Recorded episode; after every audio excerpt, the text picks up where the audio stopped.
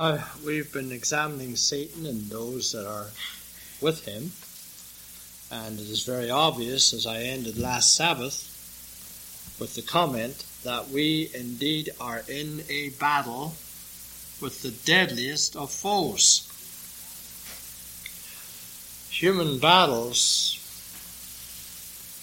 don't compare. Human fights don't compare with the fight that we're in with the devil and his hosts. And so we're going to look at that tonight. Uh, beginning with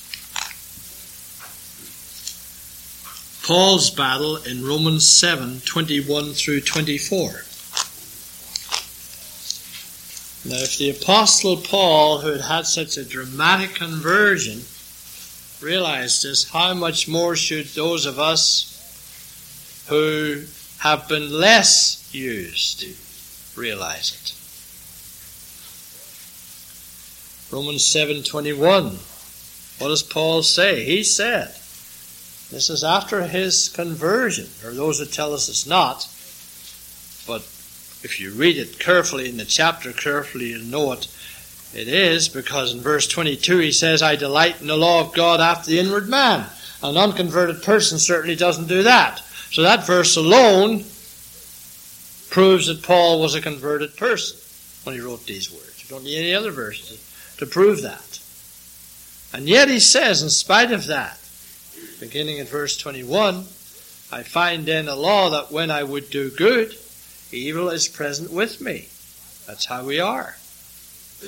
For I delight in the law of God after the inward man. I have no problem with what God says at all. I believe it all and would like to obey it all. That's my desire. But I see another law in my members, in what I am by nature. Warring, there's the, the word warring, against the law of my mind, and bringing me into captivity to the law of sin which is in my members. And he's so distressed about it, he says, O wretched man that I am. So he realizes he's in the battle. Who shall deliver me from the body of this death? And I've explained many times that that's a reference to a dead body which is so heavy to carry. So he feels that his sinful nature is like a dead body which he has to carry around every moment of his life. It's a weight, a dead weight. So he knew he was in the battle. And his words to the visible church in Ephesus in Ephesians chapter six very plainly indicate that we're in the battle. Because if we weren't, we wouldn't need armor. Ephesians six eleven, and we've already read twelve last time, and And I gave you an expanded translation which I developed.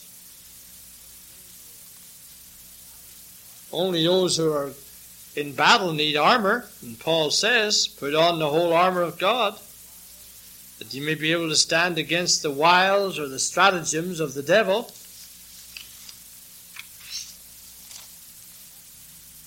Want me to give you a rendering of that which I've developed? I'll give it to you. Put on the complete equipment which is provided by God, just as a Roman man at arms puts on his equipment. Put it on that you may be able to stand your ground against the tricky methods and stratagems of the slanderer, even Satan himself. He may attack you in any area. That's what verse eleven is saying. And then it's likened to a wrestling match. That's close encounter. Hand-to-hand conflict. So this indicates that we are in a battle. Romans thirteen twelve. We need to realize this. We don't need to keep our minds simply on our human bodies uh, being on earth and uh, here in, in a room like this. Uh, In material circumstances, there is a war going on.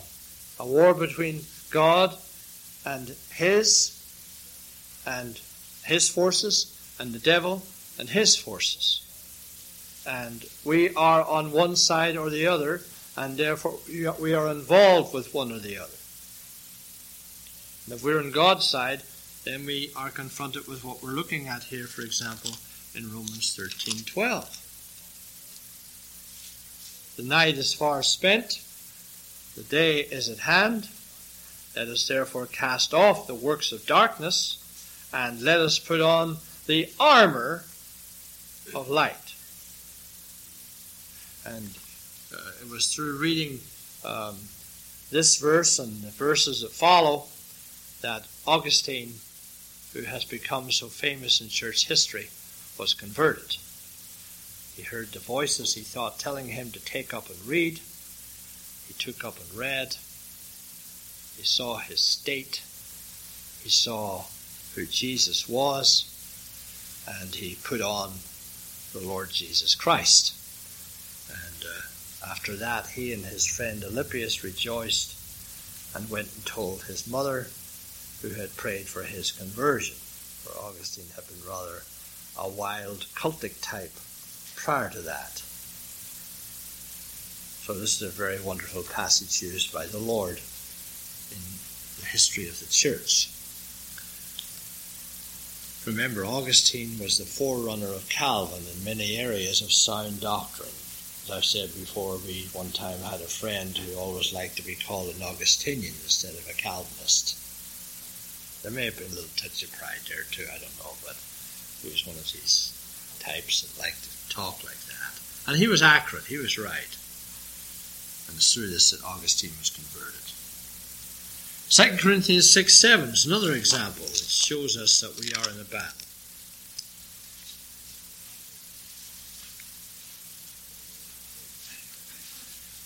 By the word of truth, that's the first thing. By the power of God, that's the second thing. And by the armor of righteousness on the right hand and on the left. That's how Paul describes his life as a Christian. He described it earlier in verse five as in stripes and imprisonments and tumults and labors and watch, watchings and fastings. That was his life as a Christian. And then he also realized the need for the armor of righteousness. He was in a battle. First Thessalonians five eight. Just as there were many things about our topic this morning, so there are many things about this.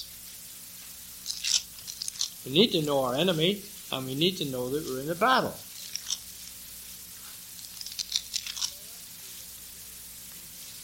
But let us who are of the day say, we're not of the night. We have the light. Be sober. That is, uh, you know, be thoughtful. Have a calm, collected mind. Putting on the breastplate of faith, continue b- to believe in spite of everything, and love. And for an helmet, the hope of salvation. Faith, love, hope, part of the armor. And then um, First Timothy one, eighteen through twenty. Paul is instructing Timothy, the pastor in Ephesus. And he says to him in chapter one, eighteen through twenty, this charge I commit unto thee, son Timothy, according to the prophecies which went before on thee, that thou by them mightest war a good warfare, holding faith and a good conscience. See, that's part of the warfare. Which some, having put away concerning faith, have made shipwreck. And here again he gets down to names. Paul named names, of whom is Hymenaeus and Alexander, whom I have delivered unto Satan.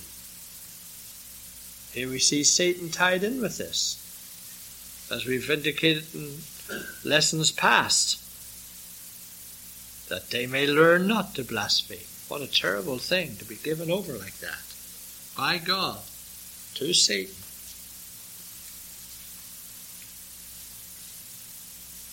And then in six twelve of the same letter, First Timothy six twelve, Timothy is told to fight the good fight. And I think I prayed that statement already tonight. Fight the good fight of faith. So he realized that Timothy was in the battle, and he's giving him instructions for that. And in Second Timothy two, three and four, Second Timothy two, three and four, thou therefore endure hardness, be ready for the hard life. As a good soldier of Jesus Christ, you're not going to be going with the flow anymore. You're going to be swimming upstream. No man that warreth entangleth himself with the affairs of this life. That's the worst thing can happen to you as a Christian. Getting entangled with the affairs of this life. So that soon you have no time to read the Word. Soon you have no time to pray personally. Uh, soon you have no time to do so with your family. Soon you have no time to do so with the church. You begin to forsake these matters because you have been entangled like in a net and you just can't get out. That's very sad, because that is going to hinder you in the warfare. Now, if you can disentangle yourself, then it says you please him who hath chosen you to be a soldier. So if God has chosen you as to be one of his own, he's not only made a saint out of you, but he's made a saint who is a soldier out of you. And you are in a battle. Battle with yourself, and a battle with Satan and his hosts, who applauds what you are by nature. And then in um, chapter four, verse seven, Paul is able to say, at the end of his life, these are amongst his last written words, I have fought a good fight. So as he looked back over his life, he knew from the moment of his conversion to that very moment, near to his departure from it, that it had been a fight. And he said, I have fought a good fight. He had come to know what it meant to struggle with himself and with Satan and his hosts and sinful society, both within the visible church and outside the visible church. And those of us who've been studying the life of Paul on a Wednesday know what kind of a young man this was when he began. A Jewish zealot of the strictest sort. But after he became a Christian, he went right on with the fight against all that he had been and all that he was by nature. It's obvious that we are taking sides if you read First Corinthians ten twenty. First Corinthians ten twenty.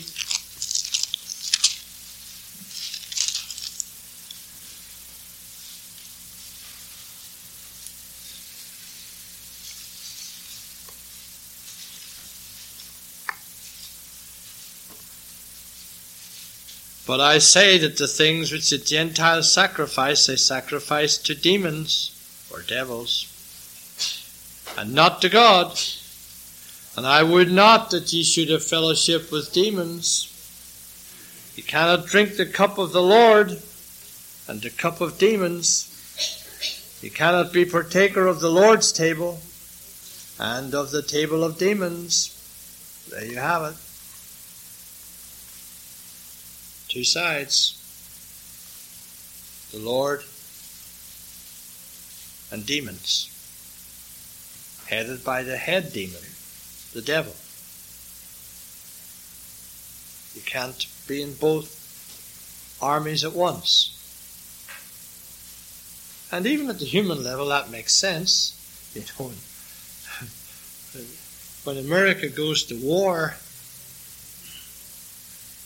it is fighting against a foe, be it Saddam Hussein or anyone else, doesn't go over and fight with Saddam Hussein against itself. In fact, if anyone does, they're called what? A traitor. And what used to happen to traitors? They were shot. You know, at one time, the law was exercised in our land and in so-called civilized lands, and they were a lot better off many times than we are today, because those who would commit crime knew what they would suffer for crime. And that's true in some heathen lands today, even in some Mohammedan lands, Islamic lands. You steal, you get your hand cut off. You say, oh, how terrible. But you shouldn't have stolen. How come men have the propensity always to forget the bottom line? Oh, they cut my hand off. Just like that? No, I stole. Oh, well. See, that's that's that's law. That's sensible law.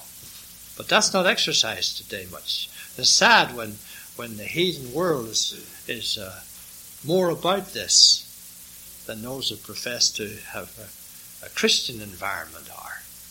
Very sad. You go to Singapore, for example, I understand. You've been there, Murphy? I understand they're very particular about their streets. I understand you have to be very careful about that, or you might end up uh, in jail, right? Just for throwing something down in the street. Well, what does that mean about Singapore? Well, it means probably it has clean streets. Is that right, Murphy? He's been there. So you want to know all about it, talk to the world traveller. He's been many places in our world.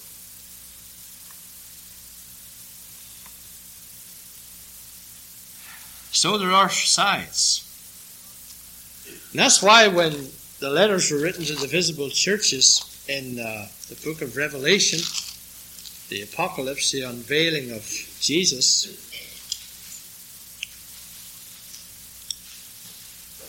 we have this statement again and again. The first letter in chapter two, paragraph or, or verse, uh, verse seven. He that hath an ear, let him hear. See, there's the attentive attitude that we were thinking about this morning. It's step one to unity. He that hath an ear, let him hear what the Spirit saith unto the churches. So it's not just John that's writing his ideas. It's interesting, there's an article in the magazine I mentioned this morning. It's put out by the concerned people in the Presbyterian Church of America, and uh, one of the articles in here is, do we teach God's Word, or do we teach our opinions about God's Word?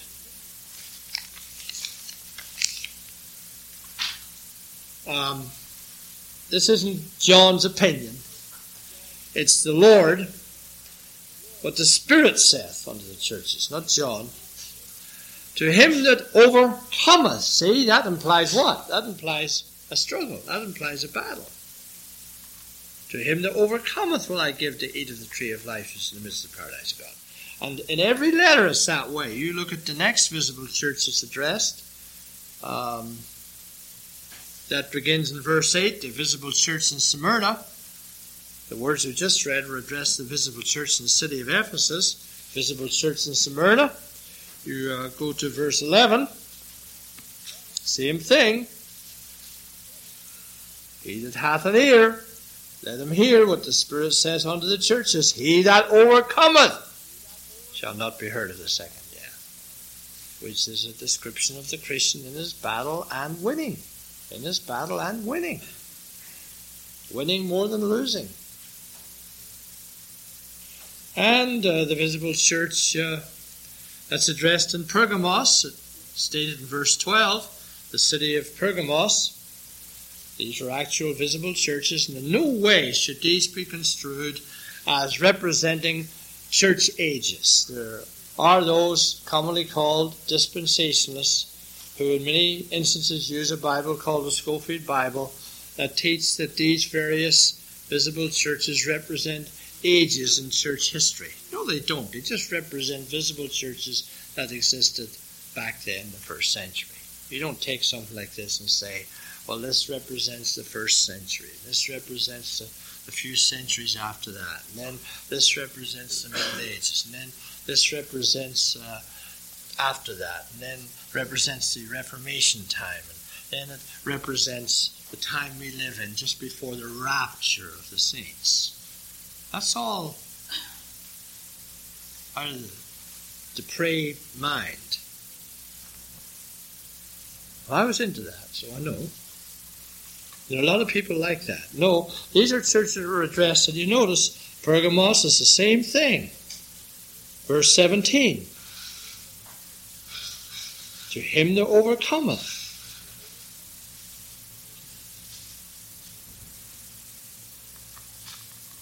So it goes on. Thyatira, church in Thyatira, verse eighteen, another city in the Greco-Roman world. Verse twenty-six, and he that overcometh and keepeth my word unto the end. It's that way every time. Sardis, three one, visible church in Sardis. Verse five, he that overcometh, the same shall be clothed.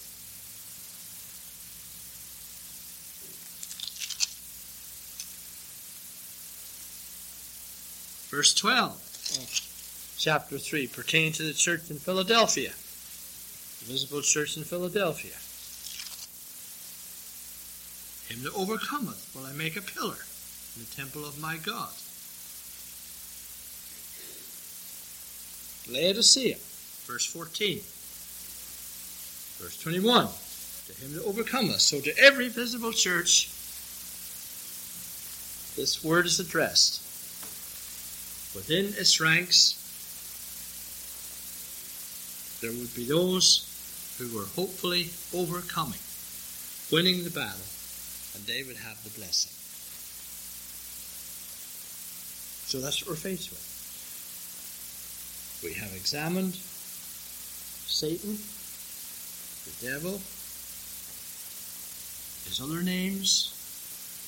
We have noted that he is accompanied by many fallen angels, demons. They're very active, always have been since the beginning of time, are. Just because we don't have an actual record as we have in the Bible of symptoms of these actions that we can see with our eyes, yet they are there, and we may well be seeing them in some areas with our eyes. But it certainly does appear that some may be demon-possessed in their behavior. So we know that we have these enemies. That's a good thing to know. And we know that we're in the battle. And that's good. So we know that the Christian life is not an easy life. Jesus did not promise his followers an easy life, because it's a life that's contrary to the lifestyle and thinking of the ungodly and to Satan and his hosts.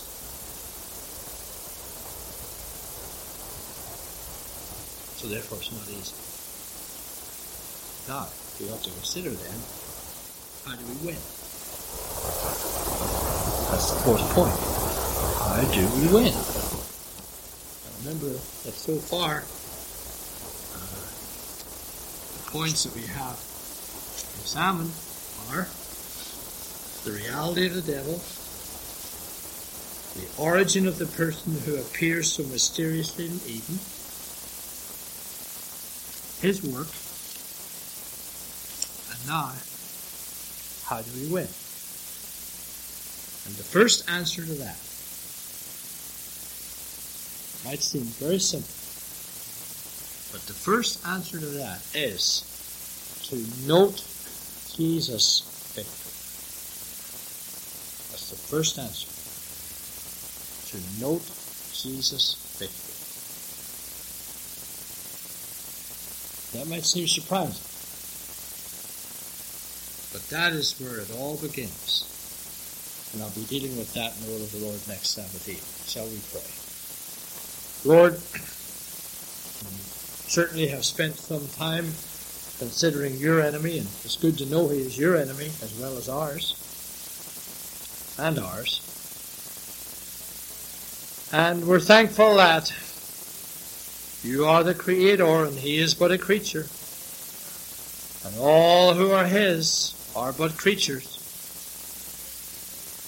You are the one who holds them in being. And you are the one who will finally cast them into hell. And all of the reprobate with them. So Lord, if we find ourselves to be amongst your elect, make us very thankful, for we are part of that people whom you have been taking out from the midst of mankind for your name, to glorify you and enjoy you, the only true God, and Jesus Christ whom you have sent. So Lord, may we leave this meeting encouraged, knowing that we are sinners, and because of that we are beset with sin very easily. The Bible describes it as the sin which does so easily beset us.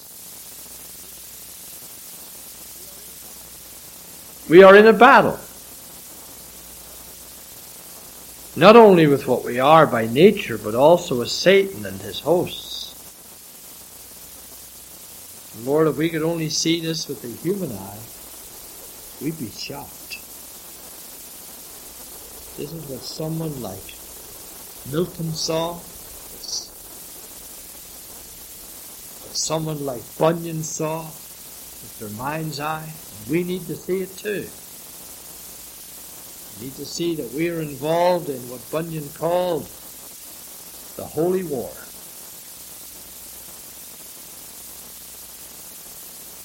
Those of us who have been born again are soldiers in your army.